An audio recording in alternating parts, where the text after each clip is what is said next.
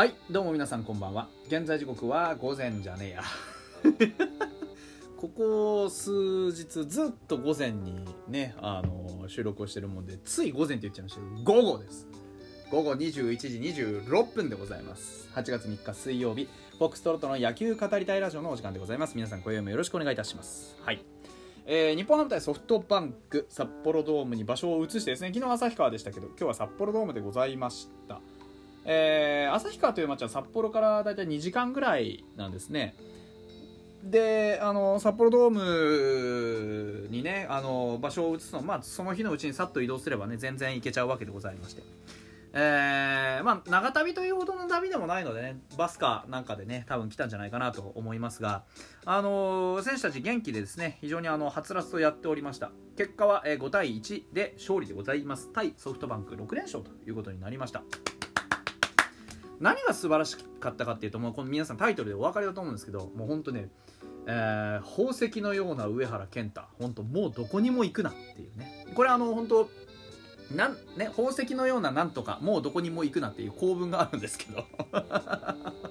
まあ元ネタはあの検索してみてください。あの分かりますから。で、まあ、本当そんな感じでですね今日の上原健太と梅林のこのリードとキャッチングの良さそれから上原健太の吸収とコントロールと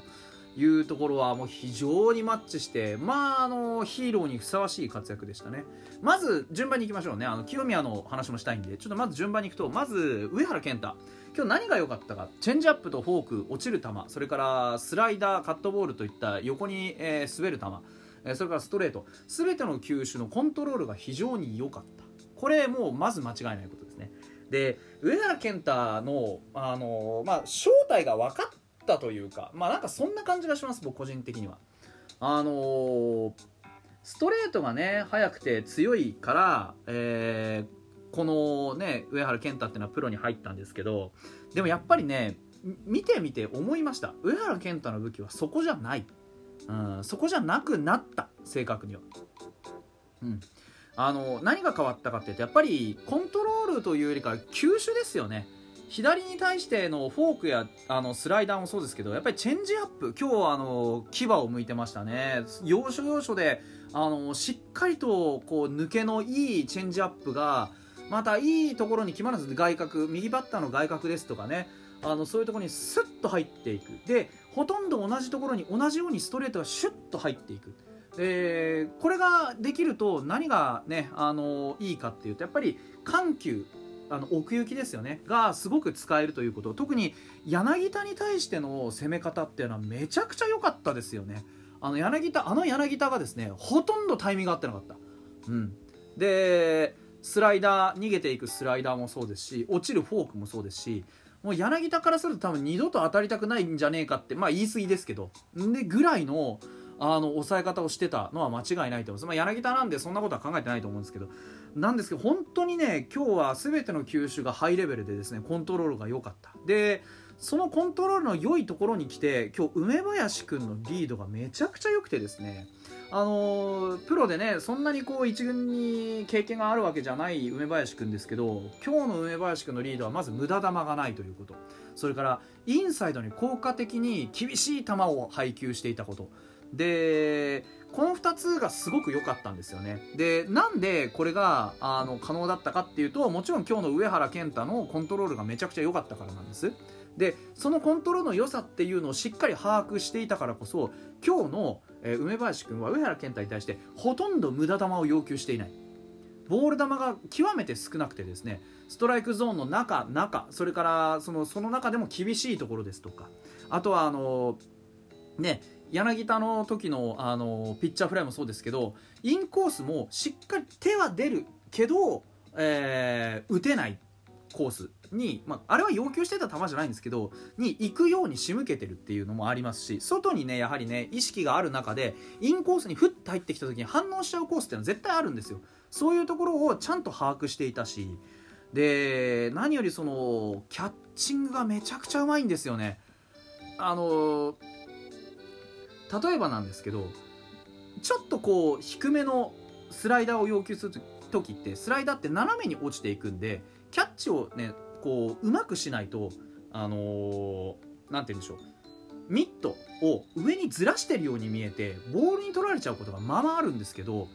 梅林くんはミットの下からキュッとすくい上げるようにしてあの閉じるんですね。ピッそうすると上が動かない。上のミットの上のところが動かないからそこにビタッと収まったように見えるんですよ。でこれをあの常々実践していてしかもすごかったのは上原君が逆球を投げても逆球を取りに行く時にミットがぶれない。ビタッて止まるんですね。でこれがあるとあの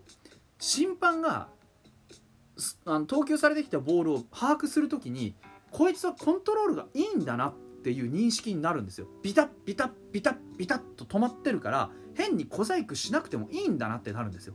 でそうするとだんだんとやっぱりあのゾーンが広がったりするわけじゃなくて正しいジャッジをしてもらえるようになるんですよね。スライダーだったりカットボールだったりを外角低めのギリギリにこうビタッと収めてもちょっとミットを動かしたりするとやっぱり審判も嫌がったりしてなんかこいつ動かしたのボールっていう時もあるんですよ。なんですけど今日の梅林君はそれをほとんどせずにしっかりとビタ止めしていた。これはすごく上手でした。あのキャッチングは本当にあのーなんていうやっぱり谷繁イズムというかねあのやっぱり春来てくれてたじゃないですか。かなって思いますね。で配球もすごく上手でした。あの外外を使ったと思ったらインコースにふっと配球してそれを印象付けてみたりとかあのー、やっぱりチェンジアップの使い方ストレートの使い方あの上原のいいところ少なくとも今日の上原のいいところも存分に出し切ってたと思います。120%出てたと思いますね。